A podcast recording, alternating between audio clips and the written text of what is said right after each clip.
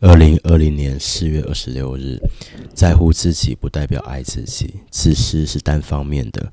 很多以为爱自己的人事实上只是自自己是接受自己的全部。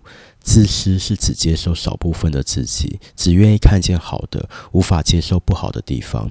所以在乎自己不代表爱自己他在挑剔自己的毛病所以就会挑剔别人。